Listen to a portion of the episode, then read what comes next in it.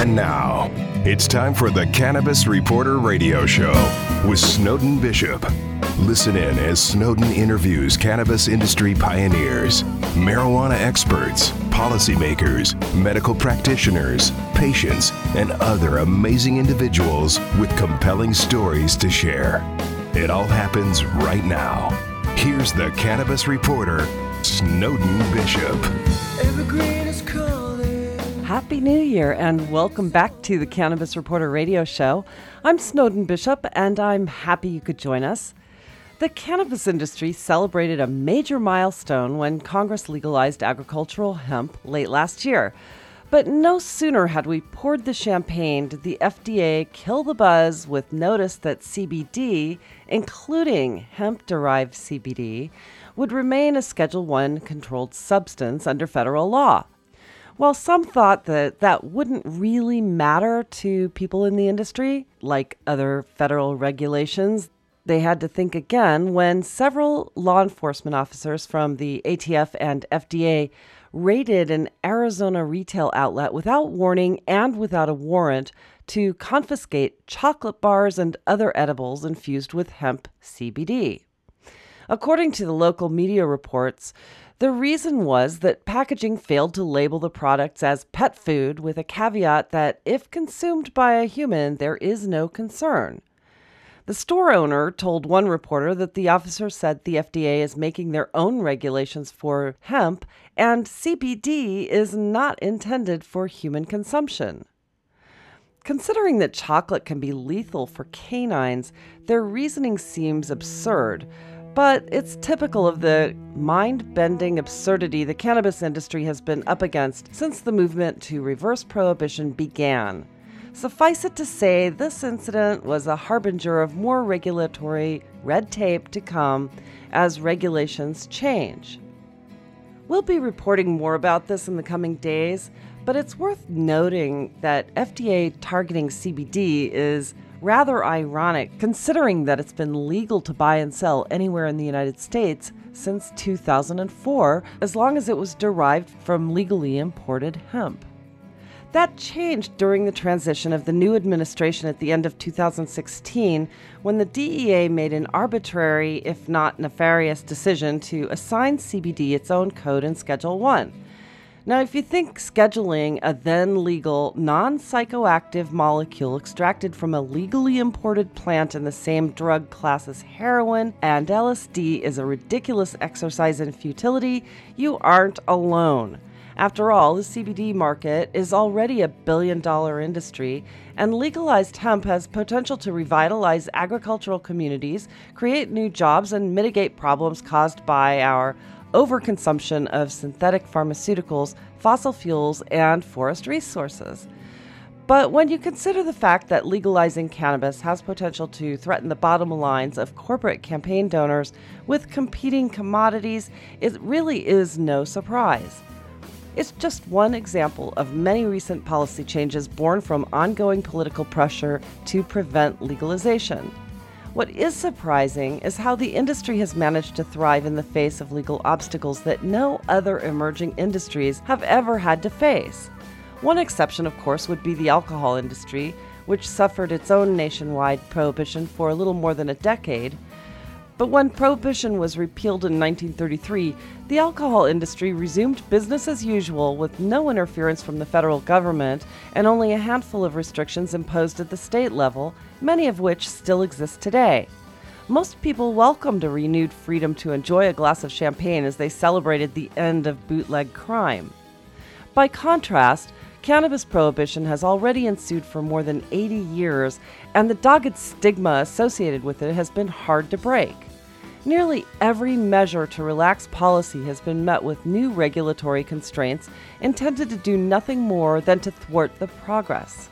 But if there's a silver lining, it's the strength in numbers of those whose passion is driving the fight for legalization. Constantly being subjected to insidious legal challenges has united would-be competitors and galvanized the movement of activists fighting for justice. Unlike competitors in most other industries, cannabis entrepreneurs have learned that everyone benefits when they join forces and share resources to support one another. It's that we're all in this together, a sense of community that has enabled the industry to not only survive arcane policy barriers, but to thrive against the odds. That's the topic of today's show, and something our guest knows a lot about. Nick Sandberg has been around the cannabis industry for nearly 2 decades. He was only 17 years old when he discovered the power of medicinal cannabis to treat pain from a serious fall while hiking, and shortly after that he learned how to cultivate. As an activist with NORML, the national organization to reform marijuana law, he helped organize the Chicago Global Marijuana March and Chicago Hemp Fest. When he returned to Arizona, he became a licensed caregiver and has helped treat conditions such as MS, epilepsy, cancer, and other conditions. As a cannabis cultivator running his own farm, he's worked with medical marijuana dispensaries to ensure adequate supply of safe medicine. Just last year, his team won the Earl Cup for the best flower grown by an individual patient and caregiver. Today, he serves as the community manager for the Growers Network, which is the world's first online community of fully vetted cannabis professionals. We had the privilege of joining the community, and I have to say it's an amazing resource. Nick, thank you so much for being here. Pleasure. Thanks for having me. Oh, certainly welcome. So I'm interested to talk to you about the Growers Network, but first, one thing that I thought was really interesting is that you have a history in advocacy. I noticed that you were an activist with NORML. Tell me a little bit about that. And you were in Chicago at that time, is that correct? I was. I attended college in Chicago, and during that time, I was patient numero uno. I have ADHD, and I had a spinal cord injury when I fell off a cliff when I was 17. So I was my first patient, and then also, you know, I saw the need for safe access to medicine for my neighbors, for my community, for other people that could really benefit from the plant that were otherwise deterred or unable to access because it was illegal. So that's what really spurred me on to get started with my activism work. NORML is such an amazing organization. That's fantastic. And then you also are a grower yourself. Tell me how you got into that. Well, you know, it was a matter of economics, really. Chicago is a very expensive cannabis economy. And at the time, I just simply couldn't afford it as a college student. So I got to start growing this in the closet. And I really, I devoured every last itty bitty piece of resource that I could lay my hands on. So books, magazines, I was a fervent reader of High Times Magazine. And it really led me down a path to explore all of the benefits of not only consuming cannabis for medical purposes, but also growing it and all the pleasures and therapeutic joys and value that you get from being a cultivator. And congratulations on your Earl Cup win. Right. Thank you. You're welcome. So, and for people who are listening that don't know about Earl Cup, they award growers and producers for their product, essentially. Anybody is open to participate. They bring in dispensaries and licensed producers in the caregiver-patient category. So my team was the only one to actually win in the patient category. Everybody that we were up against were big dispensaries, big corporations, and we took number one for our flower, which is pretty cool. That's phenomenal, and that's definitely a big feather in your cap. I mean, there's a lot of competition you were up against, so congratulations. Thank you. Yeah. There are 250 entries, something like that. So yeah. It's incredible. So, and then also tell me a little bit about the consultancy. You're working with other growers and cultivators, or are you also working with people who are trying to find their own personal programs in terms of usage? You name it. Yeah, any and all of the above.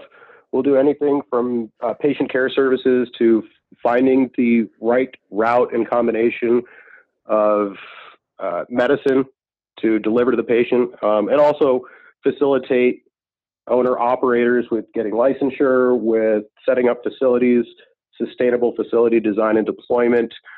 And we do really focus on the sustainability side, so employing the most sustainable means of cultivation, whether it be LED lighting or water reclamation and UVC sterilization of said water.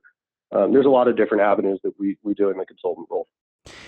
one of the things that I love about cannabis in general is the fact that it's such a sustainable resource, not only from the medical side of things, but also having a resource for fuel, paper, plastics. It just, every inch of a plant, of the hemp plant particularly, can be used.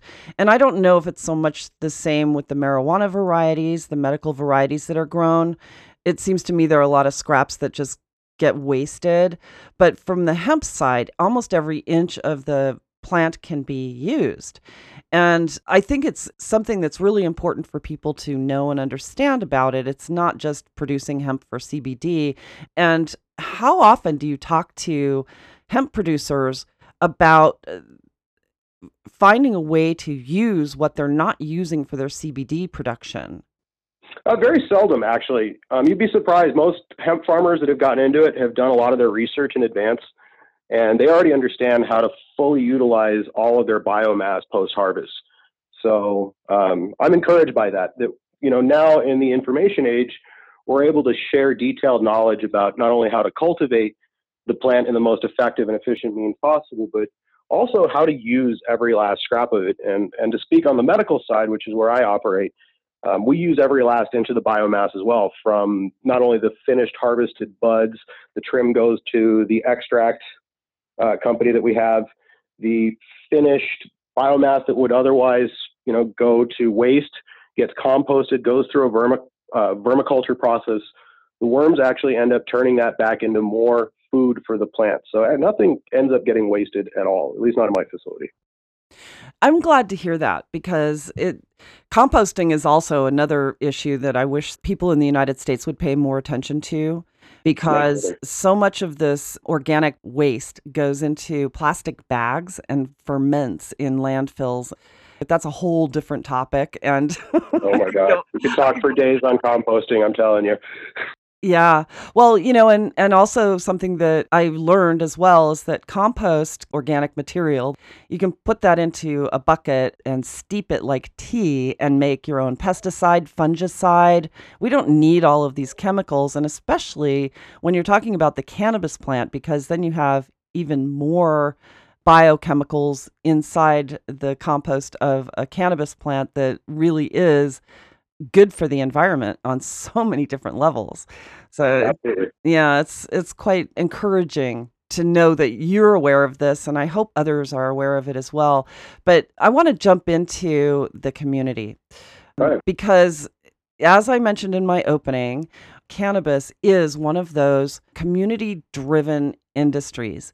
And I don't think in my lifetime I've ever seen an industry where there is that we're all in this together mentality, because we started out in this industry when, for the most part, throughout the entire United States, it was illegal. And people who knew about it were excited about it and passionate. And we have had to overcome so many barriers just to get to where we are now. People who really wanted to see this industry move forward. In the early stages, we were all in this together. And I think that even now that it's gone into big business and most of the states have some form of legalization, whether it's medical or for adult use, and yet still there are networking opportunities that you don't find in other industries as much. So when I learned about the Growers Network, I was very excited about it, because I like the idea that it's a place where people who are in the production side of this business can go and learn from one another and find resources that they're not going to find elsewhere. They're not going to find those on consumer information sites. And these are pros talking to pros. And it seems there's more co-opetition than competition, from just my own observations. So now, enough about what I think of it. I want to hear from you how this got started, and just tell me a little bit more about the Growers Network. Sure. You know, I'm going to speak a little bit to where we all started. You know, like you were talking about, we all have our roots in the counterculture, at least those of us who have been around this for a long time. You know, there really was a certain honor amongst these. We were all doing something that was, you know, a little bit below board. There's a little bit outside of the norm. And I think that alone drew us all together. And there's this inexplicable ability of the cannabis plant to bring people that have no semblance of organization to one another, no sort of connection to one another, together. We are drawn together just by our passion for the plant. And I think that is what sort of was the roots for Growers Network. And our visionary, our leader, Nick Morin, came up with the idea a few years back while he was in college. Actually, he was a student at the university. And he dreamt up this community and manifested it in real life. And he's an incredibly remarkable young man in that he has this vision for this community that we ultimately have the goal to normalize cannabis the world over, not just in our country, not just in North America, but really the world over for everyone. So that whether it be the production, the use, the consumption, the dispensing of cannabis, it's as normal or commonplace as any other medicine or in an adult use environment like alcohol is dispensed in our country. Yeah, but I think that even with the alcohol industry, you know, of course, there was bootlegging back when it was prohibited. Just historically, and I did a little bit of research about what the culture was like, and it seemed that there was a lot of hard crime that emerged out of the alcohol prohibition, similar to the way that cartels have gained so much power through prohibition of cannabis. When that ended, there's actually an amendment in our Constitution which legalized alcohol. It took it out of prohibition. But there wasn't that same passion for it that there is for cannabis. And I mean, everybody was too drunk. Yeah. Well, and it seems that the bootleggers, they actually had sort of a foothold in the industry before it happened because they were producing outside of the country as well. So there was almost this built-in infrastructure or whatever, but it didn't go on for 80 years. We're talking maybe, 5 years it was prohibited, or 10 years, something like that. It was not very long, and not very long. Over a decade, yeah, not long at all. Right. Long enough to have some real degradation upon our society, though. No doubt about it. There's no question about what the prohibition did to negatively impact society. And I think those societal ills ultimately drove the repeal of prohibition, and ultimately an amendment protects the alcohol industry. How about that? I know. Can you only imagine if we had a constitutional convention and actually enacted a full-on amendment? Only if they write it all on hemp again. It has to be written on hemp, I think. Yeah, I would think so too. I don't know. We'll see, but I'm encouraged by the fact that the Senate approved the Hemp Farming Act in the Agricultural Improvement Act 2018. Yeah. And now that we have a new Congress starting in January, I imagine that most of the people that flipped seats, most of them are pro-cannabis. I did look that up. And so are 63% of Americans. We all want it. That's the fact of the matter. Yeah. And the latest statistic that I saw was that there was 89% of the American public believe that medical marijuana should be legalized fully. But you still have a lot of skeptics when it comes to the adult use. I mean, and that just kind of makes sense considering where we've been for 80 years with the stigma and all of that. But, you know, it is a sense of community. And there's so many benefits to just that sense of belonging, you know, in people who are in this industry. And how do you think that we're going to avoid cannabis turning into big pharma? I think it's going to boil down to our grassroots, you know, pun intended. We really did come from this place of counterculture. There is still something subversive about cannabis that's appealing. And, you know, I think in this hyper-competitive environment that is corporate America, there's an absence of that in cannabis. I think you have some competition, and certainly at the professional level, I see it as brands are starting to, you know, fight for market share. You're seeing a little more competition, but as of right now, it's still wide open. And I, you know, my hope is that we stay true to our roots, and there's still always that sort of fun, rebellious air about cannabis. I don't see that changing. I truly don't. Maybe not in my lifetime, at least. Yeah, well, I certainly hope it doesn't for a number of reasons. I mean, and I really enjoy the networking opportunities and the number of people that are just coming out of the woodwork to become a part of this because it is so exciting. Isn't it fun? Yeah, and and the economic upside of this industry is just phenomenal. And you know, I believe that cannabis will save us. Save the United States on so many levels, from environmental to medical to everything in between. So does the Growers Network get involved in lobbying at all? So we try to stay away from political issues one way or another, wherever possible. We do, however, support organizations that are actively engaged in lobbying efforts. So we'll help with networking, with resources, with promotion. But when it involves actual lobbying efforts, we're going to go ahead and stay hands off, and stay a little bit neutral, unless it's pro cannabis. We're all things, all pro cannabis all the time.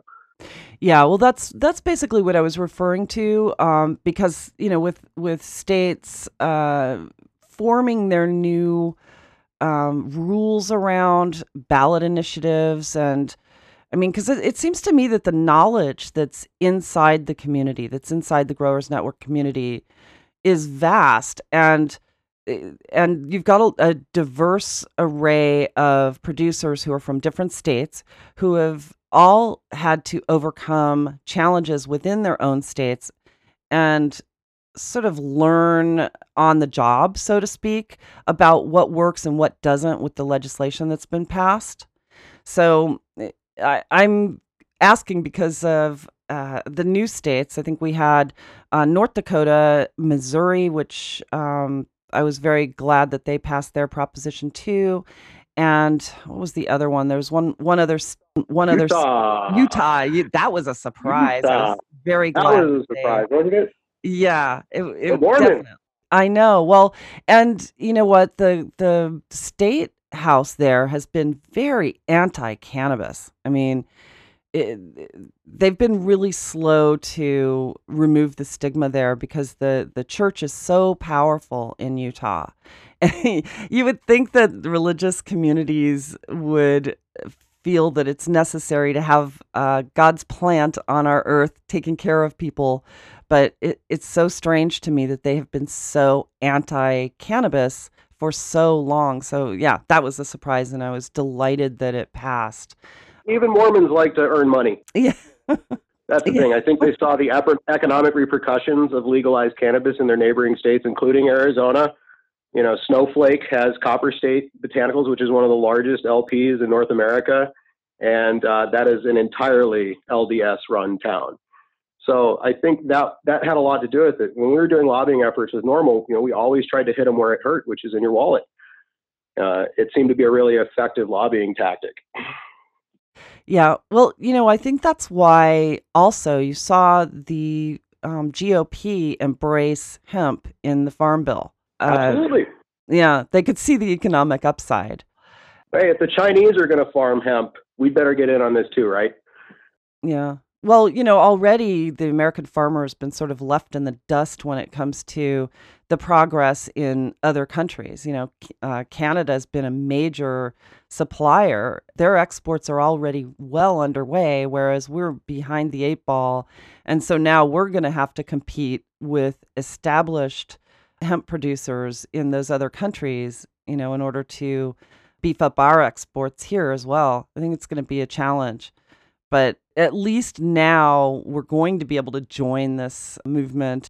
I think it'll lift a lot of smaller farmers up out of that strange oppression that they've been under because of Monsanto and the giant agricultural interests that are sort of everywhere in the Midwest. So most of the members that you have, because you have vetted members, you actually look at who's applying to join the community, mm-hmm. and you ensure that they've got the credentials, they've got the knowledge. Yeah, we check their licenses. We're the world's first online community for vetted cannabis professionals. So what we're doing is if somebody's doing any kind of plant touching, extraction, processing, infusion, packaging, anything that has to do with touching that cannabis plant that does in fact require licenses, well, we're going to go ahead and make sure that those licenses are valid and intact for those states in which those people are operating and doing business. So that's what kind of makes us stand out against the competition. Right. If there's anybody even like us. Yeah, well, that's good. So what about people who want to get into the business? Is there an associate membership where new growers can go and get mentorship from existing producers? Absolutely. And I'm excited to announce that we are launching in quarter one of next year, the home growers side of our forum, where we're opening this up to the entire public, where they're going to have access to the same high caliber information that you can find on our professional forum, available to everyone. And that'll be a first for the world too. But the professional forum will still remain private and B2B focused. So. Right. Well, but there's going to be a place at the table for everyone. That's fantastic. I'm really happy to hear that, because you know, there are so many opportunities for entrepreneurs to get into this business. And it's nice to know that if they're going to go to a place to get mentorship or to learn and understand how the pros do it, that the pros that they're learning from are the vetted pros. They're the ones who really are in this, doing it the right way. They're all licensed. So that's great to know. Really good to know. And then as far as newcomers' access to those professionals, will you have a way for them to contact people to ask questions? And will the members be interested in mentoring? You know, that's an interesting part of our deployment strategy that I'll leave to be determined. But I certainly want to have a way for, you know, some of the more novice growers to access that professional information. One of the things we do on the forum is the AMA, the Ask Me Anything, where I bring on somebody who's an industry leader, a thought leader, a high level professional grower. And we open up the forum to everybody to ask them questions in a real time question and answer format. Everything is typed, and maybe giving access in that way will be a way to do that. But that's one of those things you're going to have to wait and see on. Tell me about GrowMetrics. It was like a database that you're working on. There's a beta on the site. Is that correct? It is a database. So what we've done is we've taken the aggregate data from one of our sister companies, GrowersHouse.com, and we've taken 8 years of data from one of the largest hydroponic suppliers in North America and been able to focus on all of this really, really interesting information as it relates to sales to the cannabis industry. Who's buying what, where, and when, which is of particular interest to everyone from dispensary owners to processors to even rival hydroponic businesses are interested in that sort of data. Wow. So it's pretty interesting because it narrows down to like revenues per state, like people can see what the industry is doing. How are you selecting the brands that you're gathering data from? So they're all brands that are being sold by GrowersHouse.com. That's where that information is coming from. That's all part of the catalog of products which Growers House offers in their product offering. Okay, so is this sort of like a sponsored thing where the data is coming from people who are actually paying to get their data extracted? How does it work? We're taking that aggregate data and we're breaking it down into subcategories as it relates specifically to your business. So we're taking the your business and then applying the data accordingly. And we're incorporating data from a variety of different sources from across the internet right now and some other partners, which is why we're still launching that program right now. Is we're still compiling all the data that's ultimately going to be incorporated into the program. Right. That's going to be a very useful tool, I think, not just for the people who are having their data examined, but this will be open to the public to check out these data that you've collected over time. Is that right? Or will it be just useful for the people who are having their business analyzed? Ultimately, it's going to be for the people that are having their business analyzed. Okay.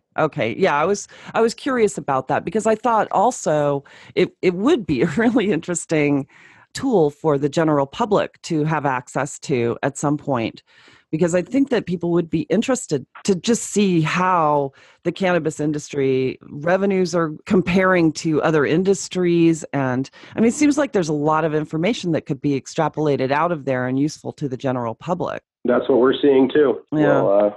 We'll have to wait and see how that comes out. More to be revealed later. Okay. Yeah. So what else is going on over there? Anything that you have a burning desire to let us know about? Oh man, have you seen Canna Cribs? Oh yes. Well, that's our baby. That's our shining star right now. The video series that we produce is called Canna Cribs.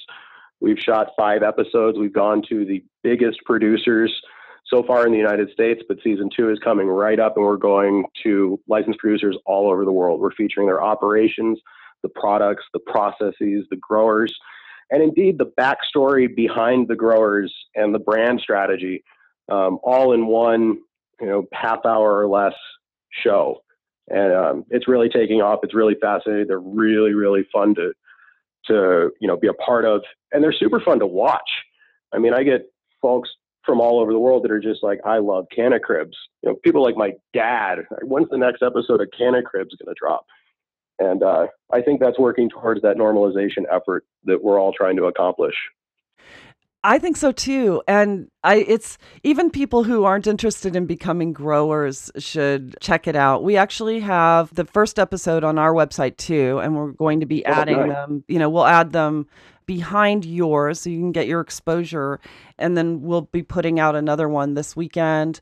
As you release them, we'll add another one. But I definitely recommend that people check it out, because if you want to get to know the heart and soul of what goes on in the cannabis industry, people who are really behind the scenes producing, it's definitely a great introduction, whether they're already in the industry or not. So yeah, that's why I brought up my dad. My dad is not in the cannabis industry in any way, shape, or form. Never been, never touched a plant. But, I'll be if he doesn't enjoy Canna Cribs. So I think that was sort of my sign that we're doing something right. Well, yeah, it's really interesting. I think that everybody who's in the industry has a story about the look on their parents' face when they told them that they were going into the pot business. Oh, my God. It was like coming out of the closet in a lot of ways. Not that I came out of the closet, but that's how it felt was, Mom and Dad, I'm a weed guy. We already knew, son, but we support you. We love you still. I know. It was interesting too. I started writing about this in 2010. And when I wrote my first article on hemp, my father's eyes were like saucers. He couldn't believe his daughter was going to be writing about cannabis, and then, well, of course, getting into that and sort of exposing the big fat lie and all of that. I kept looking over my shoulder thinking the black SUVs were going to pull up outside my house and arrest me. Well, it was a different time then. Let's remember. Oh, yeah. 2010. Yeah. So how do your parents do your career now? If you don't mind me flipping the coin on you a little bit here and asking you a question. It's interesting. They're really embracing what I'm doing, and they now see the importance of it. So, and I'm not really hands on the plant at all. And in fact, I don't even use cannabis for, just recreational use or whatever, because I'm sort of, I don't even like to drink because I just don't like to be mind altered. I'm constantly doing research. So, I'm a CBD user. And I think everybody on the planet should be taking CBD because our systems have been so devoid of it, and they're finding out that we need it in our system. The endocannabinoid system. Yeah, endocannabinoid, and so they really embrace it now. They still kind of, my father still gets into arguments about whether or not it should be legal, but I think that they really see the importance of the movement. And it's funny, I see people that I knew back in high school and college, and occasionally they'll say to me, I didn't know you were into marijuana, because I was always so straight-laced. But I have to explain, well, it's not really like that. I'm a journalist. It's my job, man. Yeah, exactly.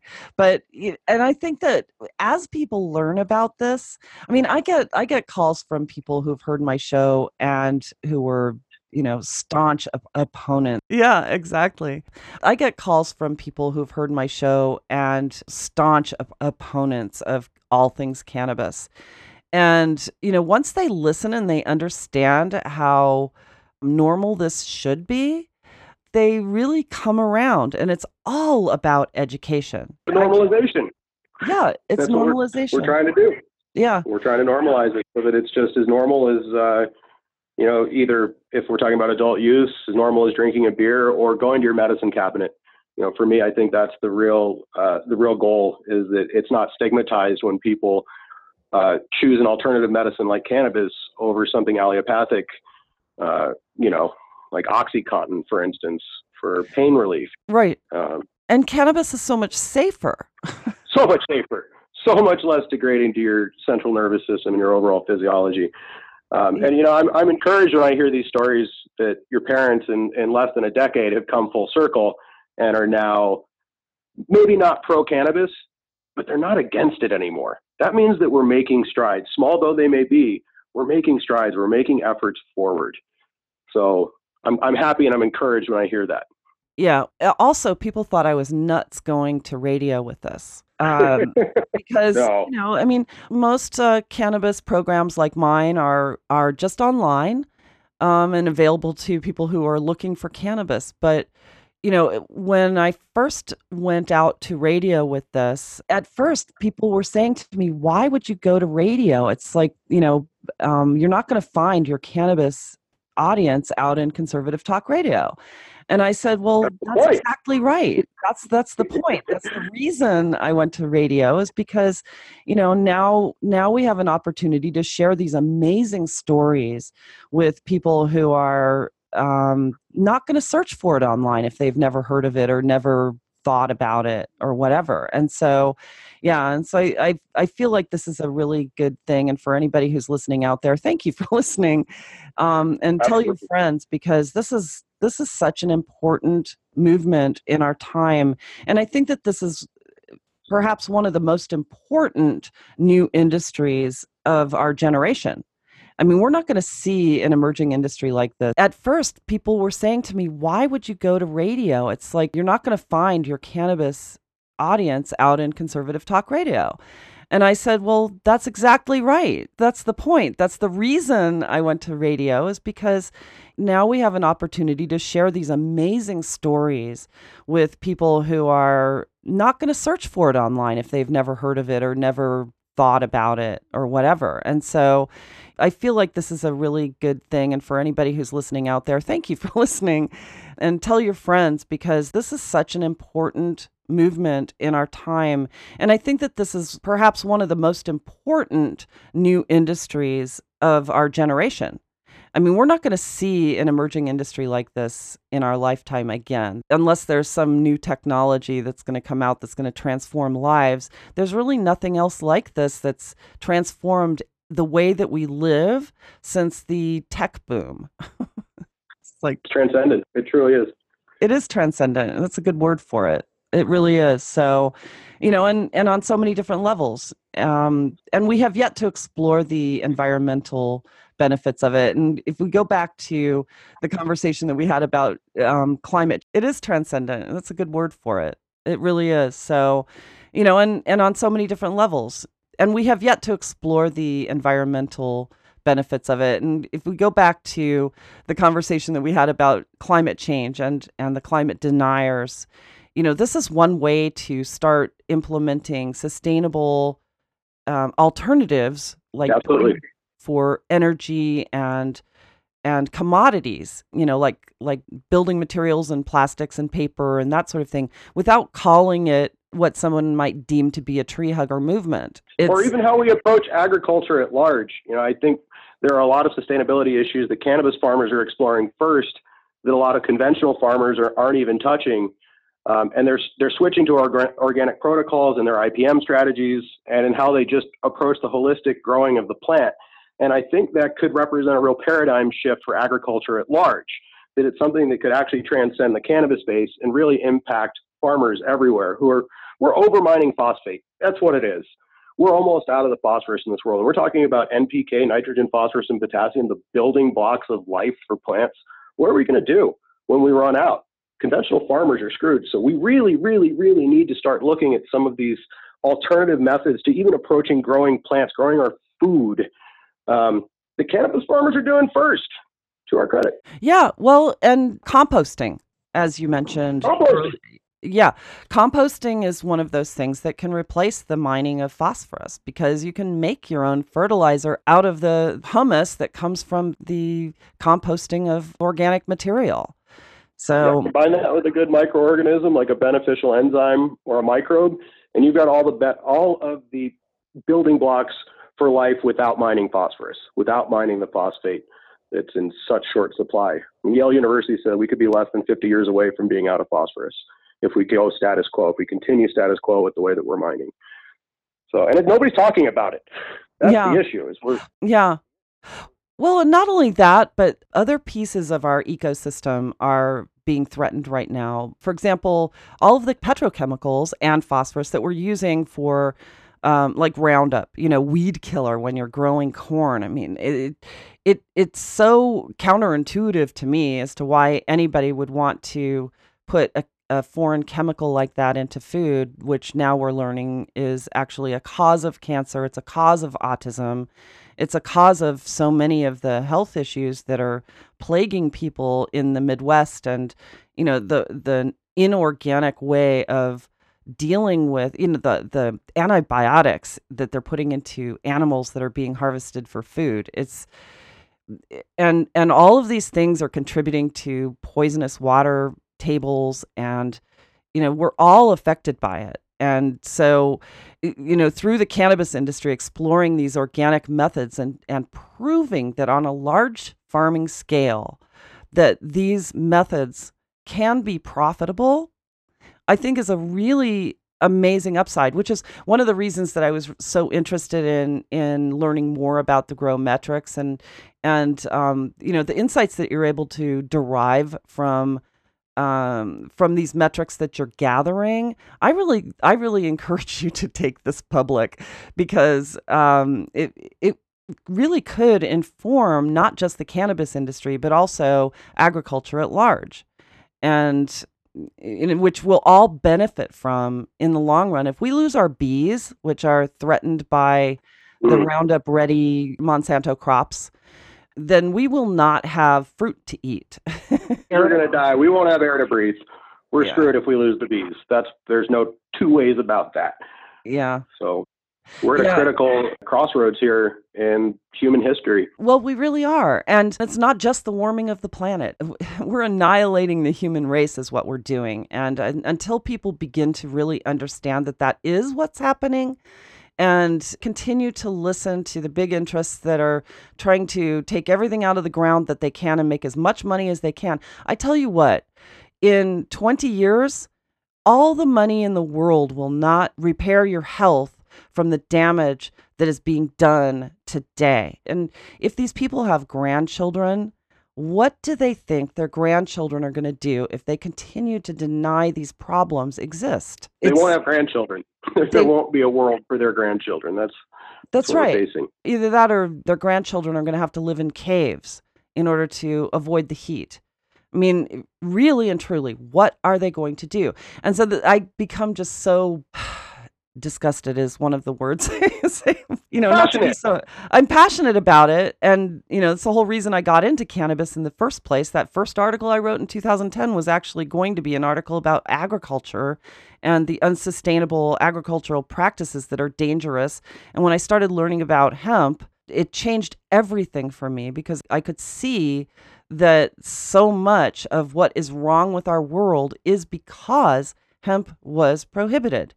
That is where the whole downward spiral happened with our health and our environment, particularly. So, yeah, it'll be interesting. But that's another reason why I think that phenomenal community aspect of this emerging industry is so important, because as people become passionate about the plant, they will also become more passionate about the benefits of the plant on an environmental and health level, so we can start getting out of this special interest-driven thought paradigm that we're in right now that's governing everything that happens in Congress and big industry. And hopefully we can get back to this more holistic way of approaching life in general. And I think that the community that the cannabis industry is creating, that passionate, holistic community, I think that is going to be the driver of our future. I certainly hope so, and I agree. I think we also have one of the most passionate groups of individuals of any industry. I mean, I've been on a lot of online forums. I've never seen like an engineering forum where you have people have such passionate discussions and discourse regarding any subject. So I think it stirs a lot of emotion, and emotion can drive change. So my hope is that the strong community will help drive that paradigm change for all of us. And as we start to embrace that community, Growers Network is going to be there to be part of that community, to be that place where people can gather and share and have civil discourse. Yeah, I love that about it, actually. And it's definitely quite impressive. So kudos to what you're doing. And thank you. We love having you on there. Love having you being a part of our community. Thank you. We are honored, really. And as we learn more about how to navigate through the community, we'll look forward to interacting with your membership and becoming a part of it. So, yeah, it was a highlight of this year for us, for sure, to become a part of it. So we're honored. Oh, thank you so much. We love having you. And it is a great community with a lot of great professionals, including yourselves. So thank you so much for being a part of it and helping us grow together. Well, you know what? That's the goal. I think that we are all much stronger together. Yeah, it's such an exciting time to be part of that. So what else would you like people to know about the community or anything? Well, the normalization of cannabis. We talked about Canna Cribs. There is a TV show that's coming up, but I got to stay a little bit tight-lipped about. But there's a lot of really exciting things that 2019 holds for not only Growers Network, but I think, the cannabis community at large. I think we have a lot of things to celebrate over the last year. I think we can look back and say, wow, we've come a long way. We had Canada go full on legal. That was huge. Adult use rec is legal in Canada. We got rid of JUP sessions. I think that was a pretty big step forward for the cannabis community. And Mexico, I think our neighbors to the south are making some pretty impressive strides toward outright legalization. As they've recognized that their constitution wasn't so constitutional as it applied to cannabis. There had been a new approach to it with a new administration. There's a new approach down south. And it's really hard for us stuck in the middle here in the United States to not take notice of that. As, new industry takes a foothold and it's now light years ahead of the United States economy. I think you're going to start to see the powers that be take note and really spurn on some change. I think, as I said, I've been doing this for a long time, and every year I think next year is going to be it, man. We're going legal next year.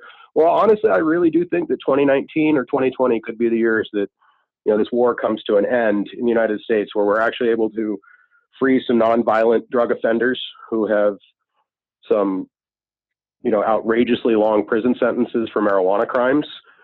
I see, the burgeoning of a new, wonderful, lucrative industry for everyone, not just a few select individuals or an oligopoly in a given state.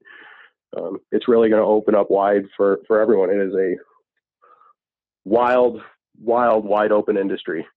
That's what I've learned. So it's going to be a good year.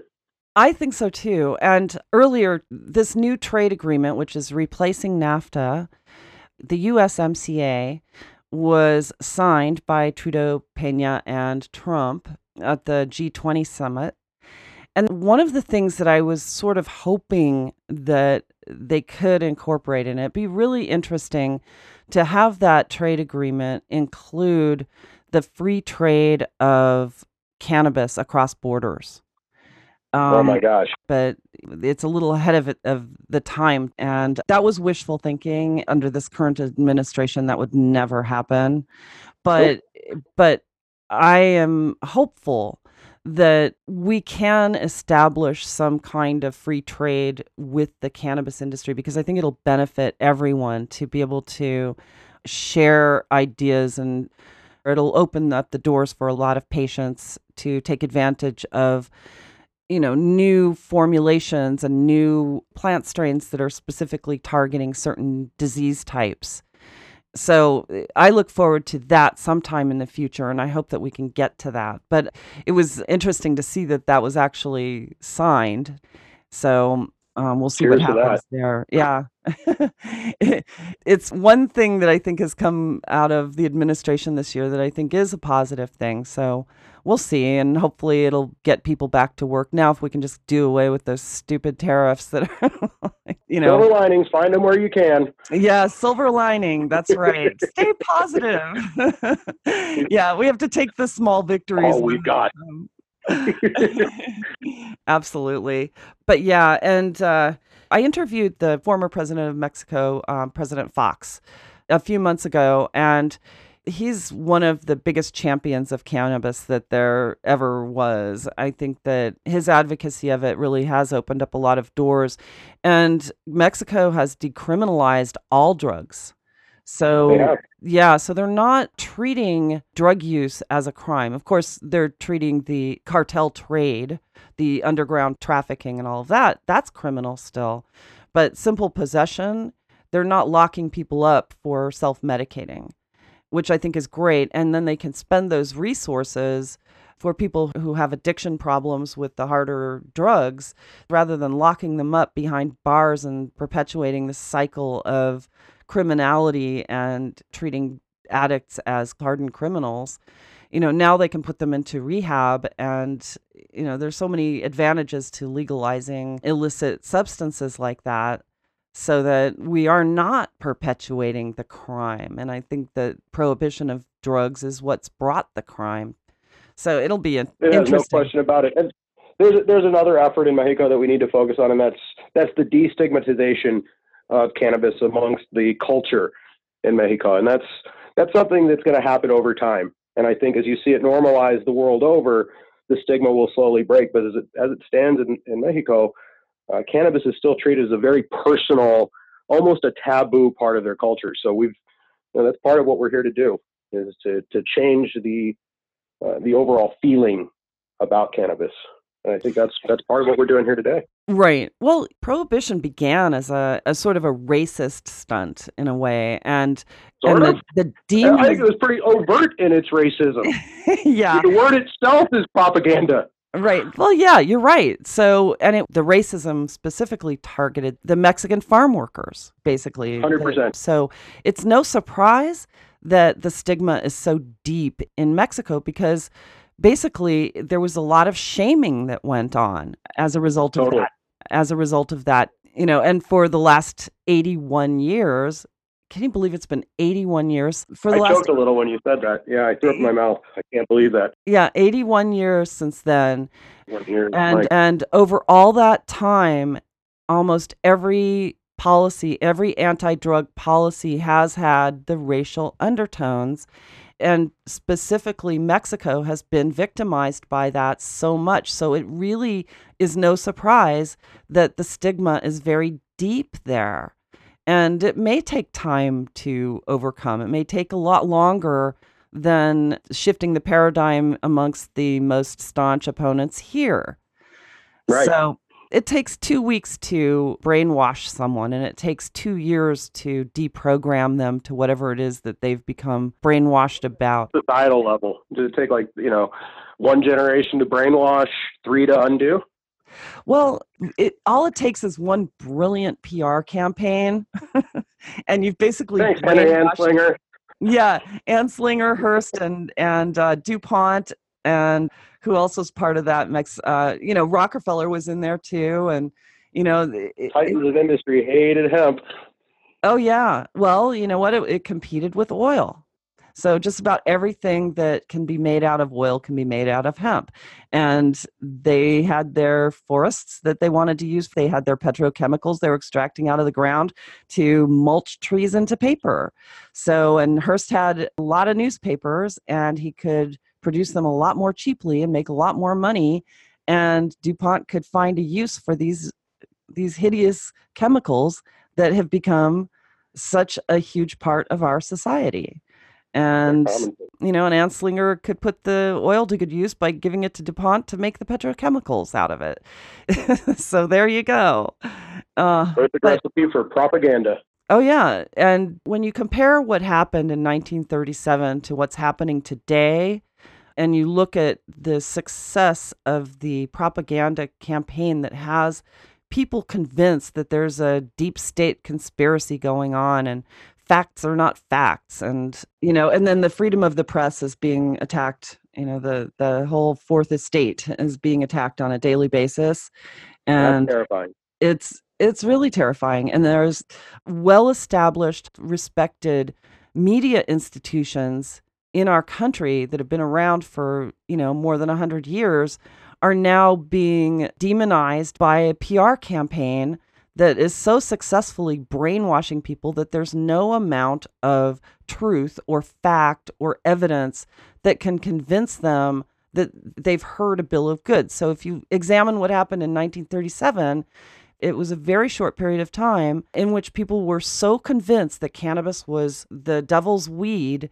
And from that point forward, it's taken all of that time until like the 1990s when people started saying, hey, wait a minute, this was all a big lie. What was wrong with hemp? Why is that illegal? Why is that in Schedule I? And so it's taken all that time now to convince people, oh, well, hemp's not so bad. Hemp isn't even a drug. So, yeah. And look how long. So now we've got John Boehner getting into the weed business. Oh, yeah. I saw that one coming. I know. And when he was speaker, he was against any kind of legislation. He didn't even allow it to go to the floor. Thing that was fun. He hated. Well, you know what? I don't know. I have to go look at that. But it's, yeah, but isn't it interesting how things change? And it boils down to someone was convinced. And the minute somebody from their tribe is convinced, the chances are that other people who believed as he did will be convinced as well. And we saw that happen when they approved the hemp measure. And then, of course, you had some people. So.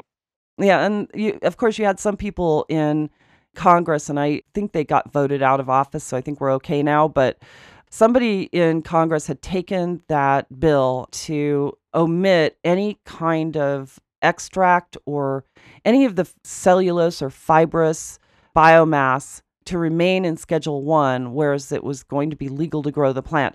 And when I read this, I was thinking to myself, where is the logic here? Why would you legalize a plant and then say that you can't use the biomass to make anything that'll compete with the petrochemicals?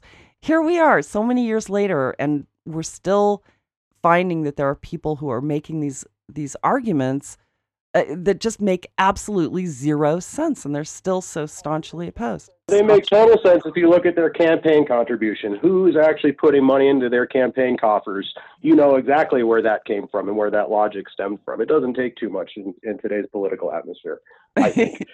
Yeah, and you're stating the obvious. I mean, it's so... But and they don't even try to hide that, really, but no, they'll try to convince people that that is not the case. They'll try to convince people of the alternative fact that hemp is bad and, you know, I don't know. You have to leave that logic to a politician. You have to. Nobody of sense or reason could even make that argument. Yeah, it's scary. It's really scary, but it goes to show you how gullible we can be if we allow ourselves to be. And I think that a lot of the problems that we're facing today occur because we don't keep an open mind, if that makes sense. Yeah, and the combination of that and misinformation. I think there's such a rampant spread of misinformation out there in today's climate and culture that... you know, this is how we remedy it, is by having a good clearinghouse of information, having proper discourse between, you know, professionals that you can get behind, that you can, you know, science, things like that, reason, we can get behind that. And I think that's where Growers Network is coming in the cannabis sphere, is that we really are providing fact-checked, real information about cannabis, about the legislation that's happening, about current events, all in one place, where you can read it with your morning cup of coffee and be fully apprised on what's happening in today's cannabis world, where, you know, it would take hours just trying to disseminate a lot of the, you know, misinformation that exists, you know, out there, in especially on the internet. I agree with that. And I think in this age of misinformation and fake news, there's really nothing more powerful than making a personal connection to get your facts straight. I look at social media and, you know, it's very, very tribal, and you'll get people making comments on things that just, you know, it comes from their own universe of facts wherever they're getting them, and whether it be Breitbart or what have you. And there's no amount of convincing them in any post. And it's not until you actually get in front of them and you make a personal connection and build that sense of community, and remind them that they might think that in a social blog or a social post, you know, that you're not a member of their tribe.